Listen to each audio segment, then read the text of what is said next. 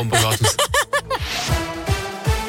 À la une, après l'accident de chasse mortelle samedi dans le Cantal, la tireuse présumée a été mise en examen pour homicide involontaire. Hier, cette adolescente de dix-sept ans a été placée sous contrôle judiciaire avec interdiction de porter une arme. Pour rappel, elle est l'auteur présumé du tir qui a coûté la vie à une autre jeune femme de vingt-cinq ans qui se promenait dans le Cantal sur un chemin balisé samedi. L'affaire a fait grand bruit à quelques semaines de l'élection présidentielle. Elle s'est invitée dans la campagne.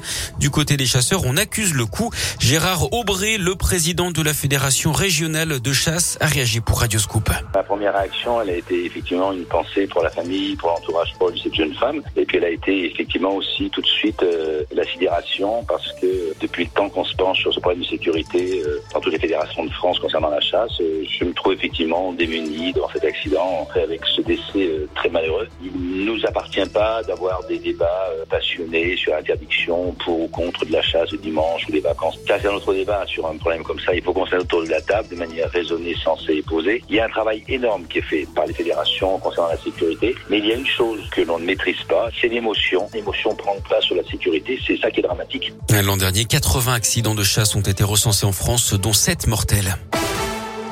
Dans l'actu également, le Parlement doit adopter aujourd'hui l'allongement de la durée légale du délai de l'avortement. Elle va passer de douze à quatorze semaines. C'est notamment pour répondre au manque de praticiens et à la fermeture progressive des centres d'I V G. Le vote définitif doit avoir lieu cet après-midi.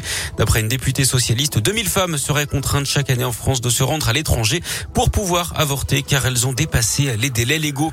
Une action coup de poing des agriculteurs de la région. À partir de ce soir, dix-huit heures, ils vont bloquer avec leurs tracteurs deux centrales d'achat de la grande distribution. Une à Saint-Vulbas dans l'Ain et une autre dans l'Allier. Ils veulent faire pression sur les négociations commerciales annuelles qui ont lieu en ce moment entre industriels et grandes distributions.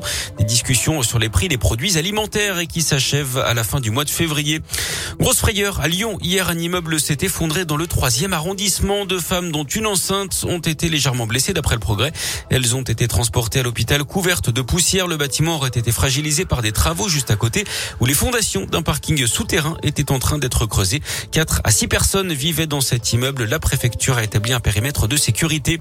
Un espoir pour les fans des Daft Punk. Le duo électro-français s'est reformé, en tout cas sur les réseaux sociaux, un an pile après l'annonce de leur séparation. Tout est parti d'un post sur Instagram et Twitter, suivi d'un concert live de décembre quatre-vingt-dix-sept à Los Angeles, diffusé sur Twitch. Il n'en fallait pas plus aux amateurs pour évoquer un retour de leur duo favori. Du sport, du foot avec la Ligue des champions et cette défaite de Lille à Chelsea deux zéro en huitième de finale aller. Et puis carton plein pour les Françaises au tournoi de France. Elles ont battu les Pays-Bas, championnes d'Europe en titre trois un en clôture de cette compétition amicale hier. C'est leur dixième victoire consécutive. De bon augure à cinq mois du début de l'Euro en Angleterre. Et j'étais